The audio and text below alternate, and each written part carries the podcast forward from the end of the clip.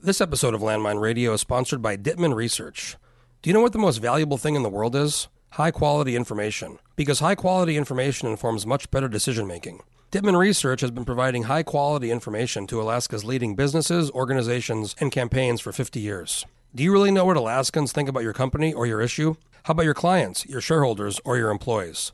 So stop fumbling around in the dark. Hire Dittman Research and find out what's really going on. DittmanResearch.com. Landline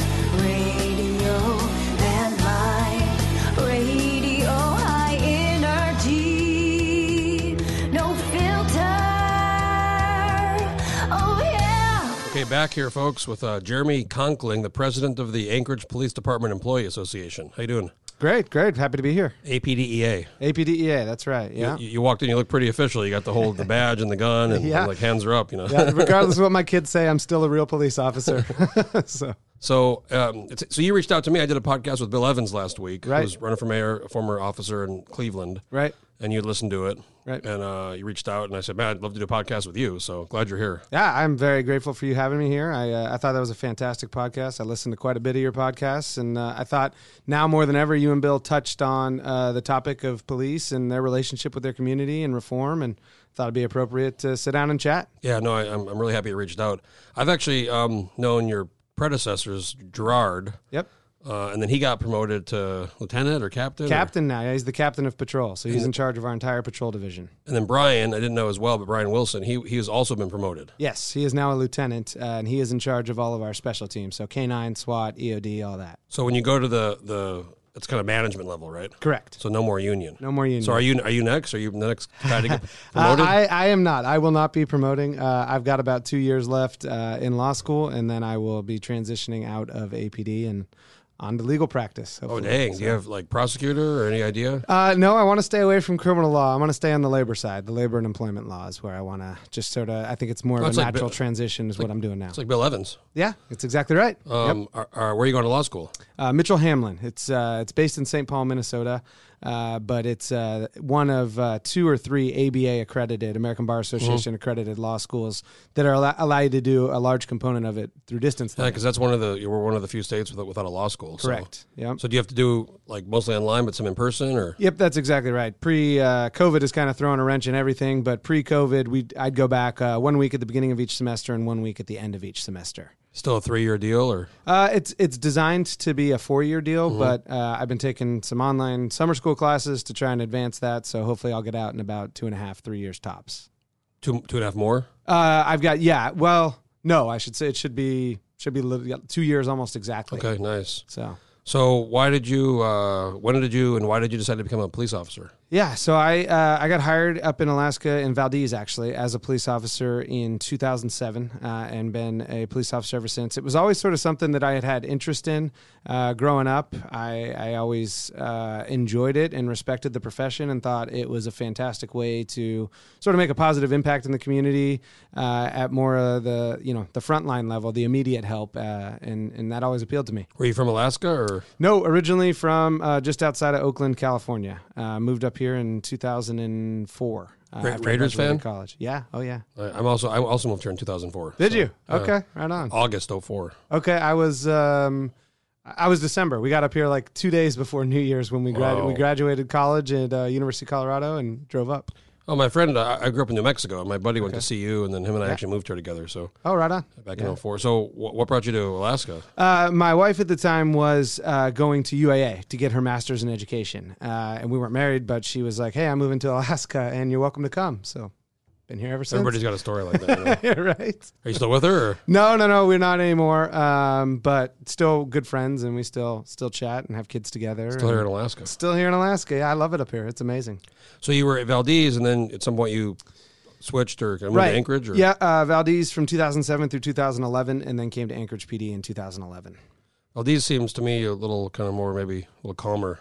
yeah, it's a different pace of life in Valdez, no doubt, no doubt. Uh, but I enjoyed my time there. Just uh, at the time, we had just had a young kid, and I was still relatively young, and uh, was ready for sort of a different pace of law enforcement. Wanted to do some different things.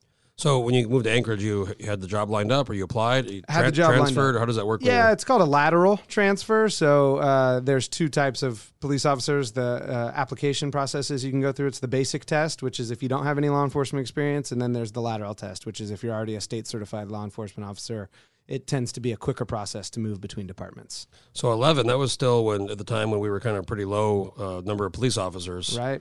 Um, I think so. Berkowitz was elected in fifteen, and Right. there's been some more officers since then. But there was a period of time where um, we were, I think, way below right where we should have, I guess, kind of should have been compared to the national. There's so many officers per population. Yeah, you're exactly right. Uh, my academy was the only academy in six years uh, for APD, and it happened to coincide, depending on who you talk to, coincidentally with Mayor Sullivan's reelection bid. Uh, but I was fortunate enough to get in under that academy, and we got down to yeah 300, I think, and 18 officers was our number then, compared to the 440 or so we're at right now. So where should we, you know, based on the national? I don't know if there's a standard, I guess, but where sh- are we? Are we where we need to be, or do we need to have some more? Or kind of how, how are we looking? Uh, we're we're in a really good spot. the The number 444 or something or 445 was actually a number that the Police Executive Research Forum identified as what Anchorage needed for the city its size and the sort of the the, the law enforcement that the community and the department wanted and expected, uh, and that allows the officers to have a specific amount of what we call unencumbered time, where they're not just responding to calls for service, but they're actually out having, you know, proactive conversations with the community. They're able to focus on if it's traffic control. We've had complaints from citizens about a certain road that people are speeding on, or certain loud parties at a park. We can we can sort of go there and be proactive. That's in kind of the community policing. that Yeah, that's exactly about. right. Yep. So I remember, I remember I did a ride along probably five, four or five years ago. I was president of my community council for a couple years, and then I was also uh, president of the Federation for Community Councils, kind of the big the big group. And I did a ride along, and I, I actually picked. I said I want to do a Friday night, you know, because Right. that's when see some action. Yeah. And you know, we go into the briefing. We got there at nine or ten p.m. and there was like a pre-shift briefing in the room, and uh, there was a few folks doing ride along. There was a DA doing a ride along, and a few other people. And then we went out, and, and it was like every fucking call we had was like back to back to back to back. And the first one was some lady. It's um, some kind of center. I don't know. There was some issue with with you know, and it was she was really angry. And then afterwards, it was like they were doing the paperwork. You know, and then we go somewhere else, and then we, you know, we get this one call, and this is where I kind of like realize, wow, this is actually a real deal. This isn't like sit in the car and watch. Right. They put you know they put a vest on me, and I was wearing like cargo pants and a you know, button up shirt. And we go to this house that somebody reported a fight in the in the yard.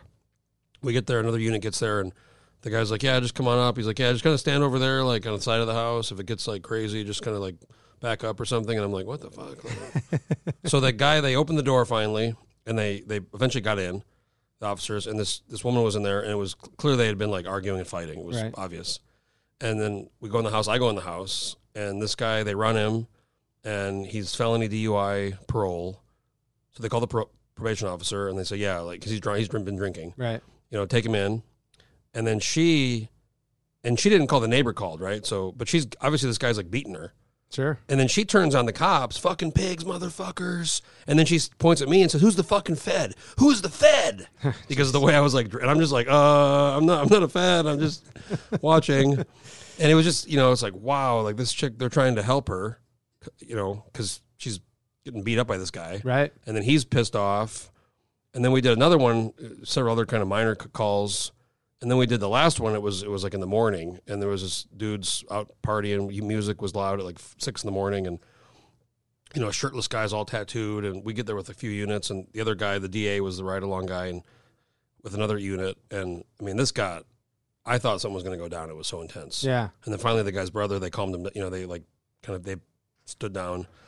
But you know, it was like that was Friday night, obviously. So it's probably I'd say maybe different than a Tuesday or Wednesday afternoon. Sometimes, yeah. Um, definitely the weekends, especially the weekend uh, mid shifts, the midnight shifts Mhm. tend to be uh, a little bit more active, especially in summertime when people are been out and about all day. Um, but speaking of like you said, you know, some t- more downtime. We, we we get back, and I said, "Man, I'm tired. I'm, I'm taking off." You know, "Eh, what about you? And he said, "Well, yeah, I got to do all this paperwork yeah, because we had you know probably eight, nine calls. I'd say calls that night. yeah, It was really eye opening for me. sure. Um, and is is that could that always be the case, even during the day, or does it really depend on? Yeah, I, I mean, we have uh, a very busy call load here uh, in Anchorage, and because we respond to just about anything and everything uh, that somebody calls us for. Uh, and even a lot of medical assists. Uh, we assist uh, the fire department quite a bit on medical calls, on fire calls. So we stay very busy, and our st- our shifts are staggered, where we do three 10 hour shifts per day. In the last two hours, the idea behind that is when the new shift comes on, they start handling the calls, and then the officers who are coming off, they've got those two hours to come back to the station, write their police reports, enter all the evidence in, package it all properly, uh, maybe get something to eat if they hadn't had a chance to eat during their shift, and then go home and get ready to do it again the next day. So one of the things I wanted to ask you is, I know some some friends of friends, and one, you know, I know a few police officers that are kind of acquaintances or fri you know buddies of buddies. Sure. Um, and this is what- one thing I told Bill about.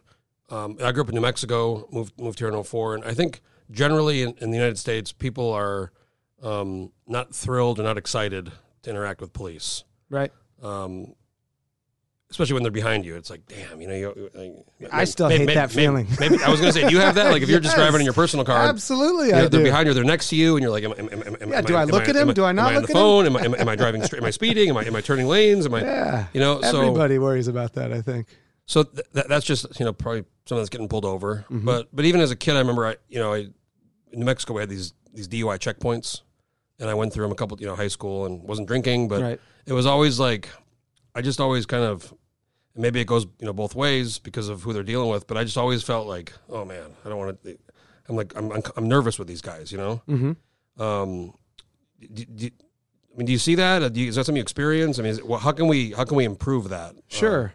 Yeah, I mean, I think you're exactly right. People tend to generally be nervous when they're dealing with any sort of authority figure, right? When you look at your kids and they interact with their teacher, they get called to the principal's office. I think Oh, we yeah, all yeah. remember that feeling, right? Or or folks who aren't in law enforcement but they have a boss and they get summons to their boss's office, right? There's a little bit of anxiety that goes along with that.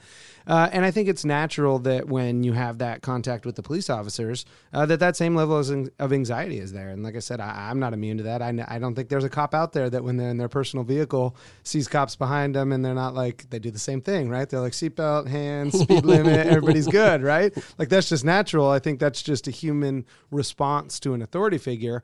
Uh, but I think that APD, especially, I think our officers, we, we spend a lot of time training our officers in de escalation tactics to immediately get there and establish the fact that we're here and we're in charge. Uh, but like we're reasonable human beings and we're gonna listen to what you have to say and we're gonna engage in a conversation with you. It's not gonna be an authoritarian, do what I say, do it right now. I mean, sometimes it will be if that's what is required, but uh, the preference and and the initial contact is always going to be recognizing that there's that anxiety and, and working the officers taking it upon themselves to try and ease that a little bit uh, and explain why they're there what they're planning to do why things are happening the way they're happening. Because then i think that once you relieve the anxiety and people start to understand and expect um, certain things from the officers and, and know what they're going to do then the, the, the conversation then tends to be a lot less uh, uh, centered on conflict and a lot more centered on productivity And I've always I've always kind of said, you know, you see some of these videos or these interactions where some somebody's being uh, unreasonable or um, c- combative, and I've always kind of said and thought, you know, if if you just be cool and reasonable and comply, it shouldn't, you know, escalate. But I also see the side of somebody who's maybe had a ton of negative interactions. right Maybe they're just, you know, the stop and frisk, for example. You know, some of these the stories of people that have gotten stopped, you know, hundred times or something over the years Right. in New York, and they, Right. they just get. If it was me, I'd probably get some point maybe I'd snap or I'd get sick of it too. And Yeah, and that's completely understandable. And I think that that is why it's so important for the officers to explain what they're doing and to uh, to be willing to hear someone out. Sometimes you get to a call and someone just wants to yell at you. Like, okay. You know, get everything off your chest, vent about what's going on, about your neighbor, about your relationship, or the car accident, or whatever it is. And that's why we teach our officers and we stress how important it is that, like, sometimes people are just going to do that, right? They're going to blow up a little bit on you, give them a chance to vent, explain what you're doing, tell them the why is what we teach our officers, right? Nobody likes to be told to do something just for the sake of doing it. People oftentimes, though, don't mind complying when you explain the rationale behind why you're telling them to do something. so there, I've read some articles and, and there's been some uh, comparisons to kind of training, police training in the United States compared to uh, other countries where Right. some in Europe they have you know much longer training.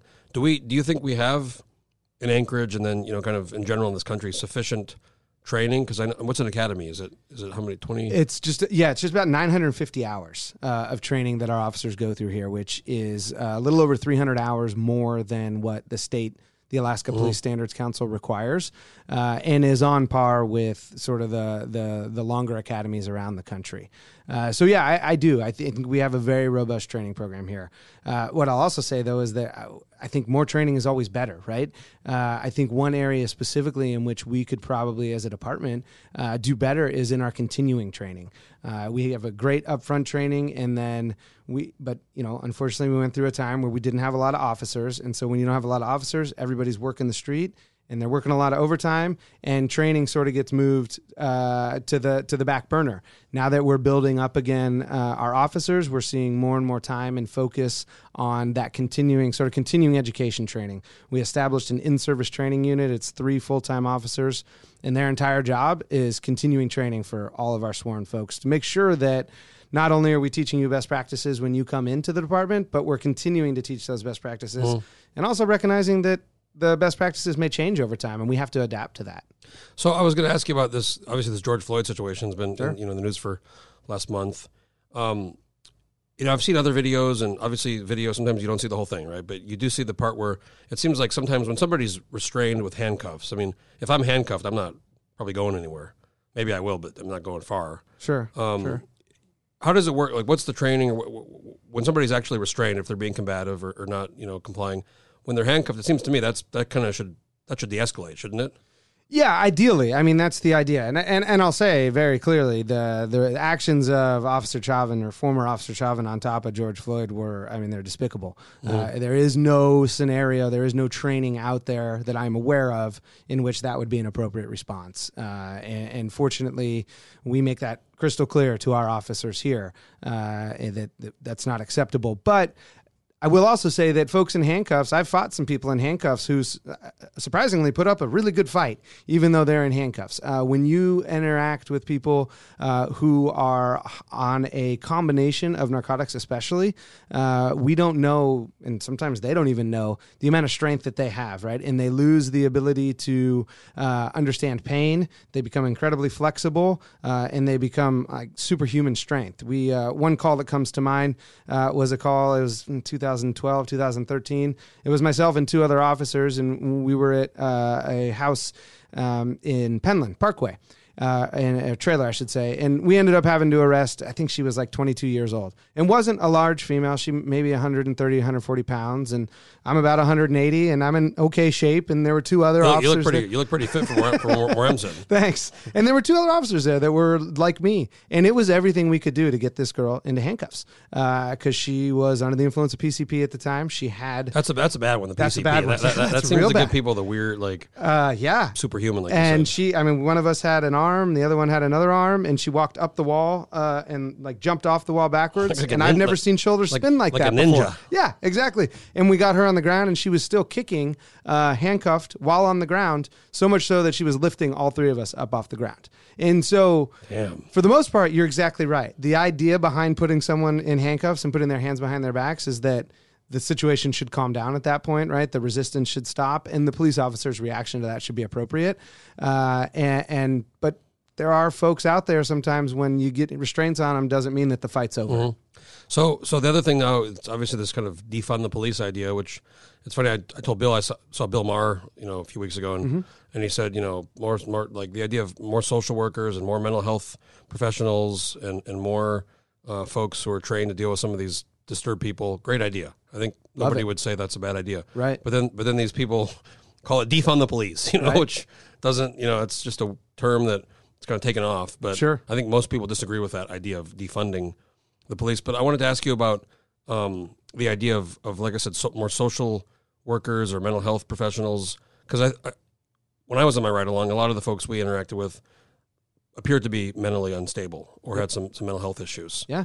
Uh, how much of that do you see, and, and do you have right now? Do you feel like there is the resources, or is it is it difficult? Because a lot of you guys get calls and you have to and you have to respond. Right. The first person. So, normally, some something's wrong. The first person you call is the police Exactly. even if it's a mental health, maybe not necessarily a dangerous thing at the time, but it could, you know, escalate.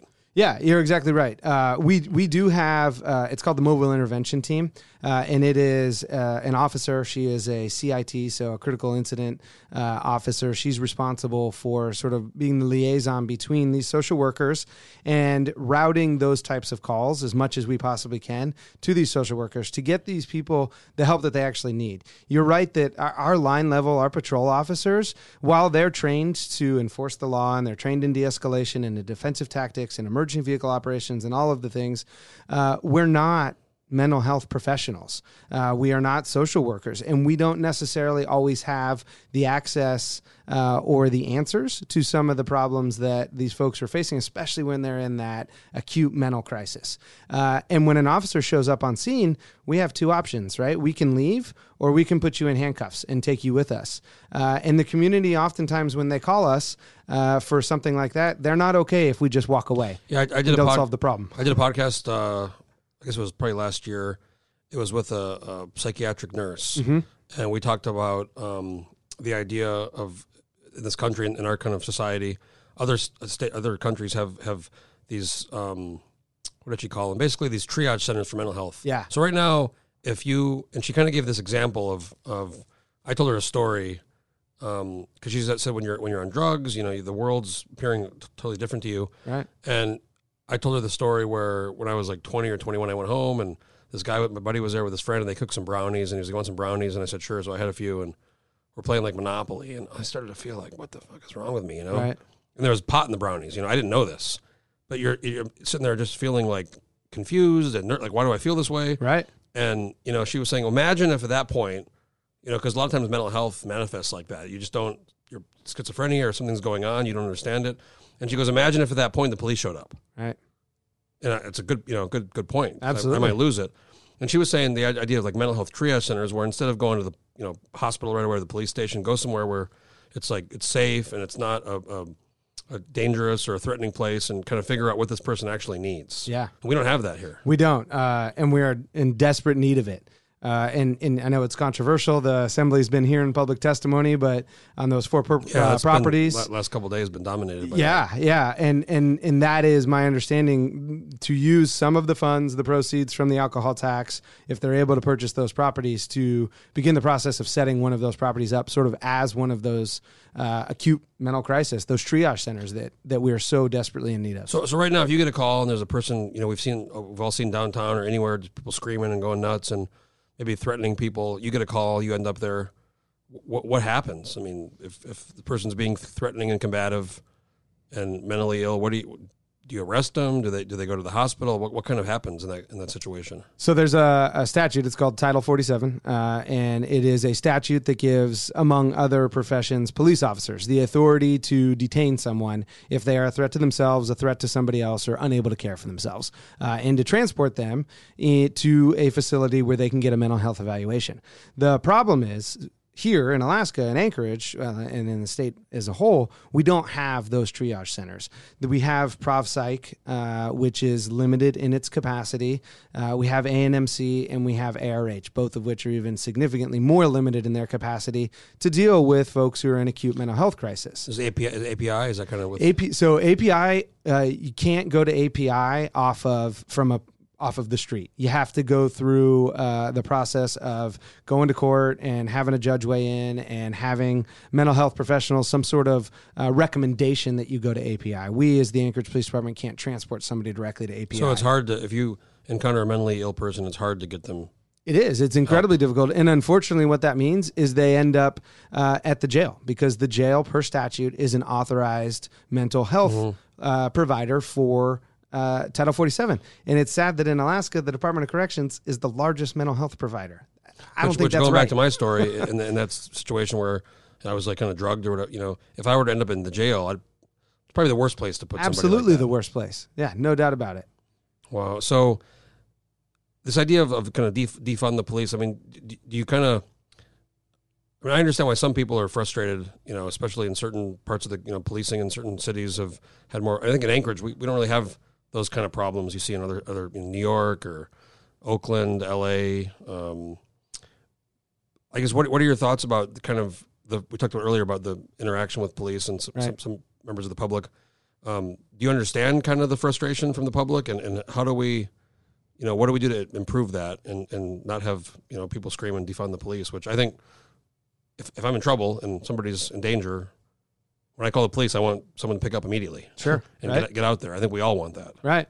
Yeah, and and and I do. I understand the frustration. Um, I, I can't obviously say that I have experienced the same frustration as somebody you know who grew up in a different circumstance than me, or somebody who's a different race than me, or a different gender. But I can understand from the outside the frustration with that. That that's got to be a terribly helpless feeling. I think you're right. Here in Anchorage, um, we have a, a strong relationship with our community, and I think a lot of that is due to uh, the sort of the the high level of standards that we have for officers that we hire here, the expectations that our community has for our police department, uh, and I think that we are uh, willing uh, to engage in conversations with our public that are sometimes difficult and hard to have. Again, like I said earlier, nobody likes being told they did anything wrong, right? Like it's not necessarily a comfortable situation to have members of our community tell us what we're doing is is wrong or inappropriate. We don't necessarily like that, but it's important. One of the things I talked about with, with Bill Evans, and I've generally kind of spoken about. Um, I've you know spent time in many countries. I lived in Australia for almost a year. I've been to you know Russia, all these countries in Europe, um, Central Asia. Uh, in this country, we have this unique kind of gun issue Yeah. where other countries don't really have it. There's guns in Australia, but they're they're they're pretty rare, and and police are almost, never encountering somebody who's like shooting at them. In this country, when you pull somebody over, when you interact with somebody, in your mind, are you always kind of, no matter who it is, do you, especially in Alaska, do you think maybe they have a gun? Is Yeah. that something that you kind of like in your psyche when you're dealing dealing with the public? Yeah, I mean, you have to, right? You have to always be prepared. At the end of the day, the most important thing that we teach our cops when they start at the department is you've got to go home, right? Like you've got to be safe, uh, and and we want to train you and equip you and prepare you for that encounter when somebody tries to hurt you or someone tries to kill you.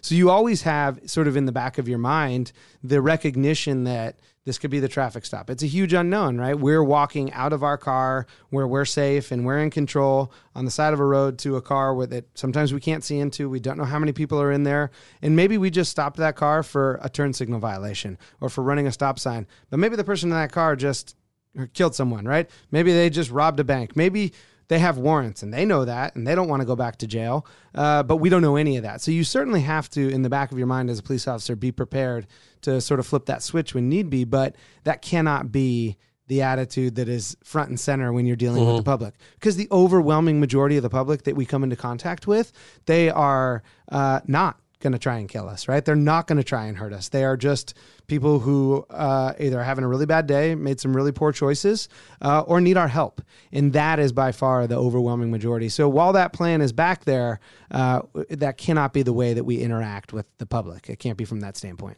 So I want to talk a little bit about kind of the, the use of force. Um, there was an example we talked about before the, the podcast. Uh, I guess it was six years ago, five, six years ago. There was a, a guy in Mountain View. His shirt was off, and Yep.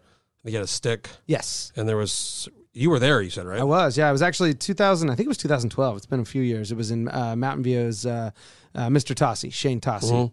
So, if if I remember correctly, he had a stick. His shirt was off. Right. Um, he was obviously, I think he was on something. It was crazy. Uh, he ended up getting shot Yes. and killed. In that case, I mean, I mean, it's just me asking kind of the, the question here. If someone's got a stick, I mean, is there any other? I mean, it seems to me if somebody got a stick, I could, I could, they don't have a gun or a knife, I, I might be able to stop them without Right. without a gun. To talk a little bit about use of force and and then when you do pull the gun, people have said kind of, well, just shoot to harm or something, but that's Right. not that's not really the training. Is that correct? You're exactly right. That is not the training. Um, so yeah, so stick is is the term that was used to describe what Mr. Tossi had. Uh, but a stick could be anything, right? It could be uh, a two inch branch from a tree. Uh, it could be you know a, a twig. I mean, I, I don't know what the definition of a stick is. I'll tell you what Mr. Tossi had was uh, I think we all know what those big industrial push brooms look like. Yeah. He had the stick, the handle of that. So it was you know four and a half, five feet long, solid wood dowel, I think, is a more appropriate term. Uh, and you're right. Yeah, Bro, Bro, yeah, Broomhead. Yeah. Broomhead, yeah. Uh, and he had been, we had gotten several 911 calls about him from his family, from his neighbors. Uh, he had, uh, he was on uh, a concoction. I, it's going back in my memory a long time. I want to say Spice was involved or some sort of th- synthetic marijuana. Uh, had actually taken the refrigerator in his house, turned it upside down. I mean, that's, that's a significant level of strength. He was a very large, uh, large man, uh, and he came out of the house and approached the officer. Uh, did not comply with the officer's commands to stop and stop approaching him. And at that point in time, uh, the officer has to resolve the situation, uh, and the officer has to take into account. Okay, if I get hit with that stick and he's able to overpower me, um, the officer who ended up firing was not any way, shape, or form comparable in size to Mister Tossi, uh, and and and Tossi gets a hold of my gun, what happens then, right? Uh, and that that's sort of got to be the mindset of the officer. And also, that officer was in fear. He was in fear of being seriously physically injured by that stick. If you hit someone upside the head with a solid wooden dowel enough times, you're going to kill them. So, so in these situations, there's like the, the less than lethal. You know, there's a taser. Right. Um, I don't know if you guys use the bean bags. We don't because uh, That we seems like it would fucking hurt. Yeah, and we've seen enough uh, injuries that have been where beanbags are going in through people's eyes and they're actually killing people, or they're uh, turning and instead of hitting somebody flat, uh, they are spinning almost like a ninja star, and they're cutting through skin, going through rib cages, puncturing lungs, puncturing hearts. They're just dangerous enough that we don't deploy with those. What, anymore. what, what about and this? This might sound like a dumb question, but you know, you see those those animal nets. You shoot at some Yeah. animal, it just boom, they're just they're down. yeah, Has I've that seen a- those. Is that something? I mean, is that Yeah, you know, I've never seen one uh, w- like I've never seen one be transitioned to be used in law enforcement. because if you if you if you miss, you're kind of screwed. You know. Yeah, like like anything else. Um, but at the end of the day, even if that officer had had any of those things at his disposal right then and there, that call, the the law still says that it's objectively reasonable for that officer to use deadly force when he's faced with a threat such as what Mr. Tossi presented to him. So even if even if he had a net or a taser or some sort of less lethal, that's not the time for less lethal. That's the time for lethal force, unfortunately. And, and no officer gets into this job hoping that that's how the call ends. But again, the, the duty that we have to the public to keep the public safe, the duty that we have to keep ourselves safe, uh, that, that sort of trumps it when a suspect makes those types of decisions. I guess the other issue that you've I'm sure you've been following um, the oh, forgetting the name that was in February the the kid that was unfortunately killed who pulled the gun out and shot the Yes, the, when he shot our officer Yeah. uh, uh, outside of uh, F- Fantasies on Fifth. yeah Yep. like three and four in the morning. Yes. So now this has kind of been come in the Office of Special Prosecutions found the officer acted um, wi- within his you know within the bounds of force. Right. He was I mean he shot the guy in the hit him in the vest luckily. right. Um, but now there's this whole new kind of thing where the, the family's been coming to the assembly several times and you know calling it police brutality and it's it's they've been in several assembly meetings and, and the mom and, and members of the family and friends. Um, it just seems to me in that case it's a horrible thing. I, I I don't want anybody to get killed. Right. But you know it's like you you pull out a gun and you shoot an officer or anybody really. I, I think it's probably that one seems to me such a kind of example of look this is horrible but you know you guys got a gun he's shooting cops. I think you're exactly right. Yeah, nobody wants to kill anyone. Nobody wa- certainly wants to kill a 16 year old, right? Uh, as a terrible circumstances, terrible call all the way around. There was other people in the car too. There was three other people in the car, uh, but you're right. Uh, I, I mean, if you pull a gun on a police officer and you shoot him or her, what what option does that officer have at that point in time? It just strictly becomes about survival, right? They just they want to live and they want to go home, uh, and unfortunately, that resulted in the loss of that young man's life. But Have you ever necessary. had to, Have you ever had to draw your weapon? Oh yeah, I have. I have. I spent several years on SWAT uh, and and several more years on patrol. Uh, fortunately, I've never had to uh, shoot anybody, but uh, hundreds of occasions where I've So- had to deploy it. So I, I assume when you it's like like anything, whether you're a police officer, just a person with a gun with training, you only draw when you're ready to use. Right? That's it's not really a de-escalation tactic. It's this is gonna I'm ready to I'm ready to fire here. Right. Yeah. Certainly not a de-escalation tactic. I don't know that anybody. escalation. yeah. Exactly. It's an escalation. Um, yeah, but you're exactly right. Under the circumstances, it needs to be uh, objectively reasonable, right? That's the word that the Supreme Court has said how they are going to look at police use of force. And pointing your gun at someone is a use of force, right? We're showing force at that point in time. Um, so, yeah, under the circumstances, it has to be reasonable that the officer thinks that this could either rise to the level of deadly force or it's already at the level of deadly force and it just may not be at the moment to pull the trigger right then and there. why why is it that uh, you hear people say, "What about you know shoot to shoot to harm or shoot to um, injure"? Why why isn't? I know sometimes people say if they're hopped up on something, they won't even feel it. Maybe Right. um, if you would shoot to harm, I guess it's the arm or the leg. Wh- Why doesn't that? Why isn't that a thing? Right. So the biggest reason uh, is that when we are at the point where we have to shoot, we have to shoot to stop the threat, and we have to stop the threat as uh, quickly as we possibly can. The uh, if you're holding a gun in your right arm and I shoot you and I hit you in your right leg or your right or your left shoulder or your left leg or whatever the case may be, or even your right arm, uh, you're still not going to be out of the fight. That is not going to stop the threat. Uh, additionally, hit rates in those uh, accuracy, I should say, in those types of circumstances for police officers is very low. The FBI has done a study, and it's in the neighborhood of thirty some percent. Uh, and so, what we teach, because there is such an intense physiological reaction, there's an SNS activation that goes on in, in, inside the officer when they are faced with a threat like that, uh, that they are unable. One of the first things they lose is fine motor skill. Uh, and that fine motor skill is bringing your gun up, focusing on your front sight, and really shooting calmly and accurately, like you do when you're on the range or when you're oh. when you're hunting. Even sometimes people feel that SNS activation when they see a large animal and they get excited about it, and suddenly they're shaking. Well, the same thing happens just on a much larger Well, scale. I've, to I mean, I've been there, in officers. the, you know, I've come across a bear, yeah, and it's fucking scary. Exactly. And that's your SNS that's your sympathetic nervous system reacting and saying, "Hey man, that's dangerous. Like you need to make a decision right now. I'm going to shut down everything else that doesn't matter inside of you and I'm going to do all of this subconsciously for you because you need to decide if you're going to fight or flight right now." Well, we can't flight at that point in time. We we as police officers, we have to fight at that point in time. And so we teach to shoot center mass of the largest target available because we know that that is likely going to be some sort of torso. Uh, and if all we can see is a shoulder, well, then we have to shoot for the shoulder. Uh, but likely it's going to be some sort of torso where we can impact major body functions and stop the threat as quickly as we possibly can. Uh, so that is why our officers are taught to shoot, quote, center mass and not taught to shoot to wound, uh, you know, in an arm or a leg or something like that. So, other thing I wanted to talk about is um, the kind of over the last several decades, the kind of militarization of the police. We had these MRAP troop carrier things that surplus from the Pentagon, and we got you know the AR-15s and some of the gear, and sometimes you see the officers and not so much Anchorage once in a while, but you know you, you see. I think we have an MRAP, don't we? Uh, we don't. We have what's called a bear. It's a Lenco bear. It's uh, uh, it's an armored vehicle. It's it's it's similar to an MRAP, but it was not. uh, It's always been designed for civilian. I've, law yeah, I've seen it once at like one of the there was an APD event, and I Yep. saw it there, and Yeah, it, it just looks like you see it. It looks like military type. it's imposing. There's no doubt about it. Yeah. So I know this is goes goes back to the 70s and really 80s, I guess, and there was a big wave of crime and actually went down in the 90s. Uh, the the crime's been down, you know, for the last 30 years in this country. But um, what what are your thoughts about the kind of the, the mil- I guess called militarization? And do you see how sometimes when police start looking like military, it, it, it changes how people see them or view them? Certainly, yeah, I, I, I definitely. I think that uh, it's the same.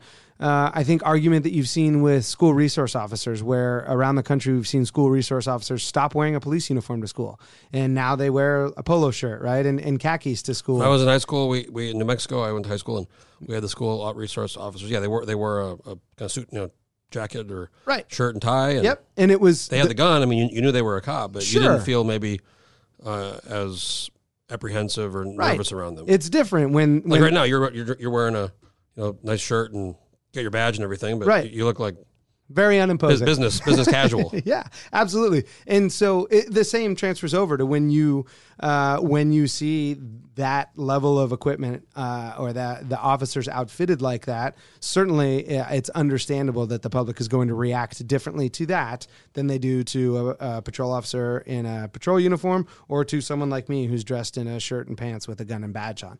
Uh, but what I'll say is that that equipment uh, you know, the uh, civilian law enforcement has changed, our, as our society has changed over the years.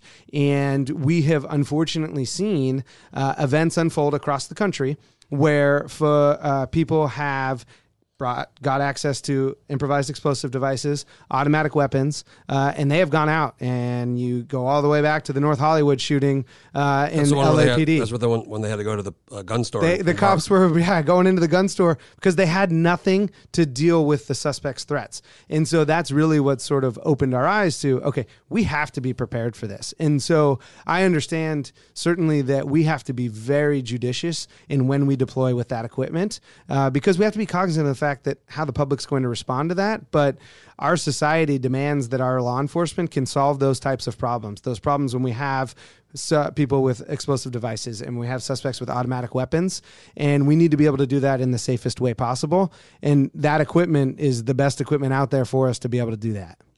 Um, I want to ask you. In 2012, a friend of mine was shot and killed, Saeed Bashirov, on Halloween. I'm not sure if you remember that one. I It do at the LED, Platinum right? Jacks. Well, oh, yeah, Platinum Jacks. outside, I'm yeah. sorry, and then became LED. Yes. And, and what, what I remember at the time was I moved here in 04 and I turned 21 in, I guess, 06. So I, I'd gone downtown a lot, you know. Sure. I'd- I worked downtown. I worked at Platinum Jacks when they first opened, um, go out with friends. And, and there used to be a time before this, and I recalled seeing that often, was the police kind of beat patrol, the guys walking around downtown. right. And that stopped at some point, I guess probably due to the low number of officers. And and it just always bothered me that, that night when that happened. And I was there. I didn't see it happen. I was down a little bit. I came back. You know, I, it was like the melee was happening and he was down. And I, I you know, I remember trying to revive him and it was Right. like the blood just every, you know, just every time you do a compression. Comes out. Yeah. Yeah. But what just really bothers me about that night is I wish if there would have been a police car there, just parked there even or some, Right. you know, because there was a lot of people outside. It was like kick them out of the bar, two thirty. Um, I doubt the guy would have would have done that. You know, right. Yeah. It's enough of a deterrent, right? Or, or they would have got him. You know, Sure. it took a long time. It took a year to get him, and then a trial and everything. So that's kind of the community almost pol- policing. We were talking. I mean, you're there, you're walking around, you're not in the cruiser. Um, I, I think that kind of started. I don't go downtown as much, but are we doing that now? Is that something we're We are, yeah. So uh, we have a whole. Uh, our midshift patrol has a, a plan essentially that they've been doing for several years uh, for bar break for that exact reason. Uh, you know, I don't remember specifically when it started tied to that incident, but we do have a large presence of police that are in the downtown area now. Uh, when because we're cognizant of the fact that at two, three in the morning, uh, when you kick hundreds, sometimes thousands of people out of bars, and everybody's been having a good time and drinking. That sometimes poor decisions are going to result, as, uh, you know, from that.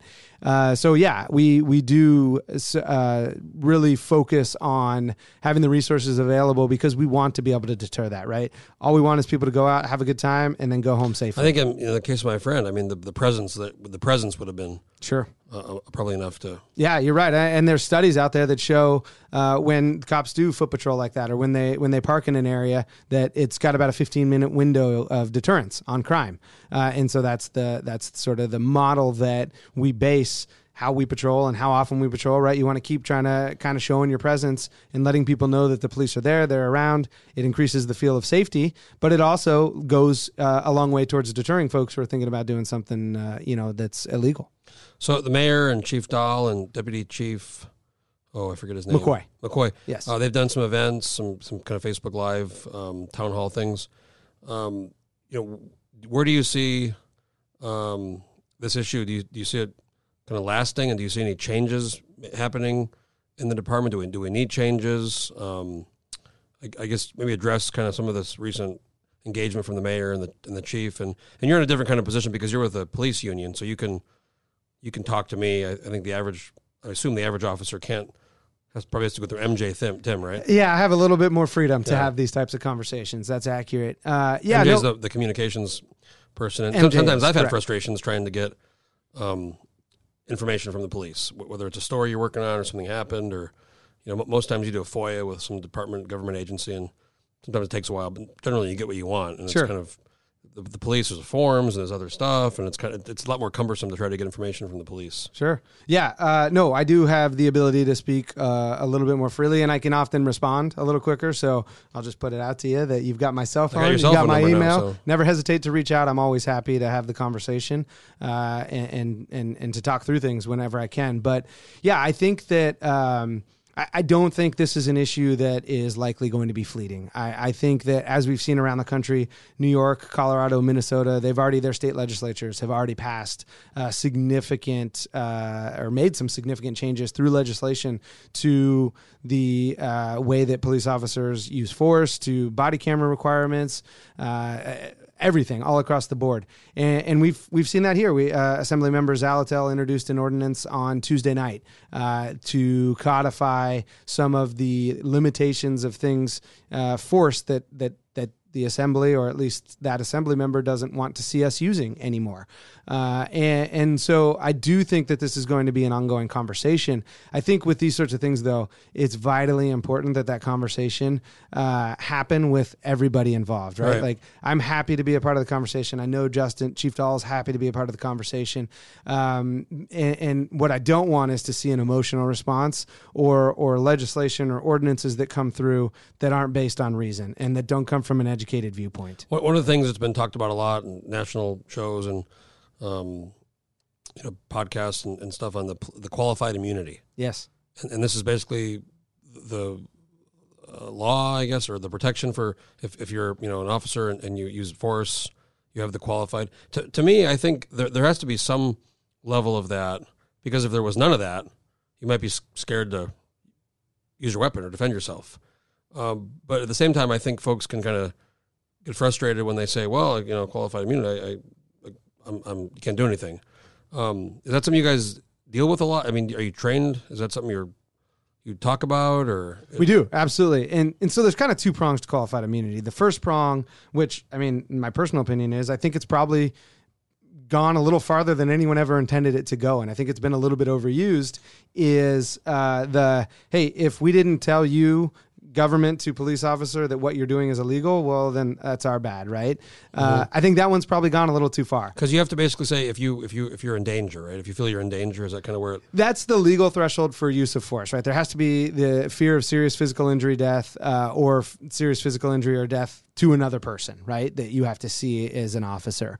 But the other side of qualified immunity is if you, as a police officer um, or any government agent, you do your job how you were trained and equipped to do your job, you do it within policy, you do it ethically, and you do it legally, then your employer, the government, is going to indemnify you. So you can't be held uh, independently responsible in a civil claim. In that part, I think you're right. That that's vitally important to police officers and to the job that we do because, uh, w- you know, if if law enforcement in and of itself, if that job becomes so untenable, right? And and I think removing that prong of qualified immunity would would go a long ways towards making this job that level of untenable. You're not going to see qualified and educated professionals Well, I just saw enter the profession. article? Uh, there's so many officers retiring in New York City. They're having to Right. tell them to kind of hold off because Right. of it's stressing the pension. Right, exactly, and and it's stressing their ability to staff, and and so if if the job is set up to attract only people who are entering the job for the wrong reasons, right, uh, then it's sort of a catch twenty two. You're going to end up getting what you're afraid of, and, and that is authoritarian police who don't respect the rule of law, don't respect civil rights, and that's not what any of us want. Uh, and and and but when you impede so far upon the rights of officers as to make that job, who in their right mind would want to go do that? What, what about the, the? We hear this a lot about you know, it, there, there's there's you know, most cops are good. I think we all agree with, agree with that. There are can be like anything bad cops. Yeah. Um, and there's al- there's this there's this discussion about sometimes the the good cops might cover for or defend or um, not not not call out the bad cop. Do you see do you see that? I mean, like if you saw a cop say something really like racist, for example, or horrible, or I mean, wh- wh- I know like any job, you know, you don't want to be the guy ratting on somebody. Nobody. My dad used to always tell me, no one likes a rat. so I mean, we all we no one unless unless, unless you're a Karen, I guess. You know, some of them, some of them like it, but I mean, describe the culture, I guess, of if you see a fellow officer doing something really bad. Yeah. Um, if you're the guy who tell or the gr- gr- woman who turns him in, do you get is there backlash against you for like that video with the the George Floyd guy? I mean, I'm watching. I'm like, why doesn't one of them say something? Right. Right. Yeah. Uh, I said the same thing. Uh, why is why is not one of these guys not pulling this guy off of Mr. Floyd? Uh, you know, I even take it further. I think that those officers had a duty to physically remove former Officer Chauvin from his back because, uh, again, anyone watching that video, you know, like we talked about, there's always more to the story than a video, but I, I just don't know how you could ever convince anyone that what's going on right there is okay. But to get to your question, uh, I'll tell you the culture at APD is uh, that there is nothing more uh, that good cops hate than bad cops. Uh, because bad cops uh, make all of our lives worse, and, and they are a stain on our uniform and on our badge, and we take that very seriously. We take the oath that we uh, uh, that we that we took when we became police officers very seriously, and part of that oath is uh, the recognition of the fact that you are going to have to intervene if you see something inappropriate. You're required to by policy, uh, and that is the culture at our department. So there is no backlash for it. There is an expectation for it, and if you don't intervene and if you don't report behavior that's inappropriate, you will actually get disciplined and or terminated for it, and you potentially could be criminally prosecuted. Uh, so we we just can't have that. It's unacceptable. It seems may, maybe to me, Anchorage is you know in a much better spot than others. You know, we've we've all heard stories going back a long, long Right. time, LAPD or Oh yeah, and yeah. you know New York New York police like people covering up or you, know, you got bad cops and you know, nobody wants to turn them in. But I think it seems like here um, that doesn't seem to be. No, uh, that's I've never been I've never witnessed that culture here, uh, and again, that's not to say we're perfect. Uh, there's there's probably a ton of things we can do better, uh, and and and I'm I'm open to chatting about those and learning about those and talking about those and engaging with the community. But I think you're right. I think we're starting from a pretty good place. I think we're starting from a strong relationship of trust with our community. well, Jeremy, it's been a great podcast. We talked about a lot of stuff. We can we can do another one at some point. I'd love to. Yeah, no, Um, I thoroughly enjoy it. So you got a few. What when you- what's the deal after you get your law degree? You're gonna gonna retire or Yeah, so uh, I'm tier four. So I, whether I stay 20 years, 25 years, Yeah. I, I don't have quote a pension anymore. Mine's a defined contribution. But yeah, the, the idea is to kind of transition um, past the bar is, is step number one. Uh, and make if sure I, to pass the bar. yeah, that's a big one. Uh, and then yeah, transition into sort of the labor the labor law. I Want to stay here in Anchorage. Want to continue practicing uh, and and working with law enforcement and law enforcement unions in the state to uh, you know provide them representation. Well, Jeremy, it's been a great discussion. I really appreciate coming out. Like I told Bill, I said the biggest thing in this country is, is sometimes I feel like there's not as much of a nuanced discussion on, on any Right. issue, whether it's politics or police or you know anything. So sitting down with you and, and having a, having a conversation has been, been really good, and, and I want to have I want to have more. So Uh, absolutely. I uh, I'm I'm grateful for you having me on. I, I really enjoyed it. okay, Jeremy, well appreciate it. We'll, we'll do another one. Sounds good. Thanks. Okay. All right, folks. If you have an idea for a podcast or want to do a podcast, uh, get a hold of me and stay tuned for the next one. Landline